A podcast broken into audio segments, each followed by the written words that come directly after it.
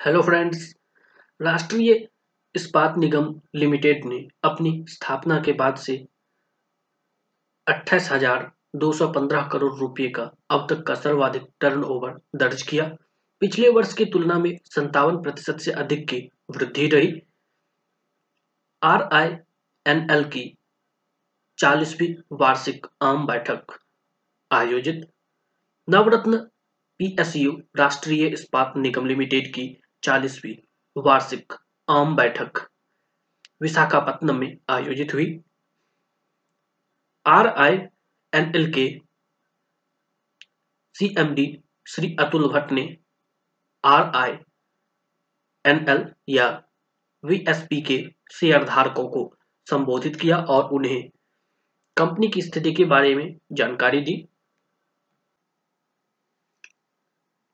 श्री भट्ट ने उल्लेख किया कि वित्त वर्ष 2021 से 2022 के दौरान कंपनी ने अपनी स्थापना के बाद से अट्ठाईस करोड़ रुपए का अब तक का सर्वाधिक टर्नओवर दर्ज किया, जबकि पिछले वर्ष की तुलना में संतावन प्रतिशत से अधिक की वृद्धि रही।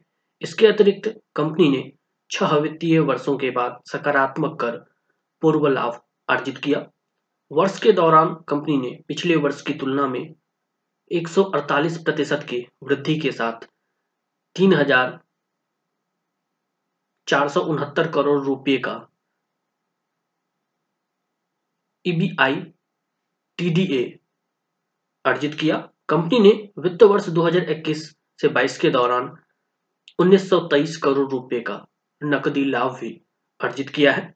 श्री भट्ट ने कहा कि कोकिंग कोयला संकट के कारण चौथी तिमाही में प्रचालन में, कटौती के बावजूद पिछले वर्ष की तुलना में वृद्धि के साथ सभी प्रमुख उत्पादन क्षेत्रों पे सर्वश्रेष्ठ निष्पादन दर्ज किया गया। वर्ष के दौरान अर्जित किया गया पाँच पॉइंट सतहत्तर एम का हॉट मेटल उत्पादन देश में सार्वजनिक क्षेत्र के स्टील प्लांट की किसी भी एकल यूनिट के लिए सबसे अधिक है।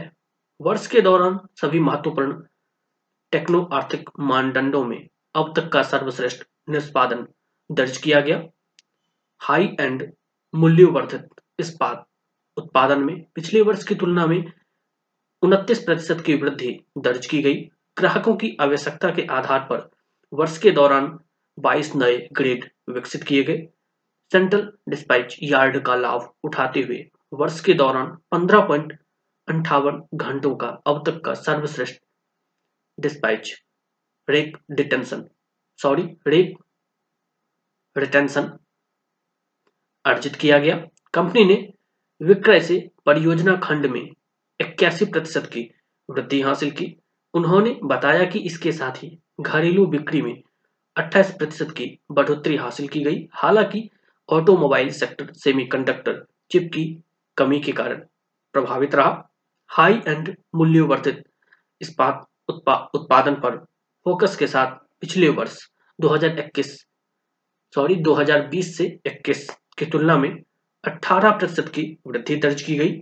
श्री भट्ट ने सभी शेयर धारकों विशेष रूप से इस्पात मंत्रालय एवं भारत सरकार के अन्य मंत्रालयों, आंध्र प्रदेश की सरकार, आपूर्तिकर्ताओं, घरेलू तथा विदेशी ग्राहकों, सहायक इकाइयों, बैंकरों, जनप्रतिनिधियों जिला प्रशासन तथा विभिन्न अन्य एजेंसियों को कंपनी पर विश्वास और भरोसा जताने के लिए तथा विभिन्न उपलब्धियों को अर्जित करने के लिए इसके लगातार विकास के लिए दिए गए अवसरों के लिए धन्यवाद तथा भविष्य में भी उनसे निरंतर समर्थन प्राप्त करने की इच्छा व्यक्त की।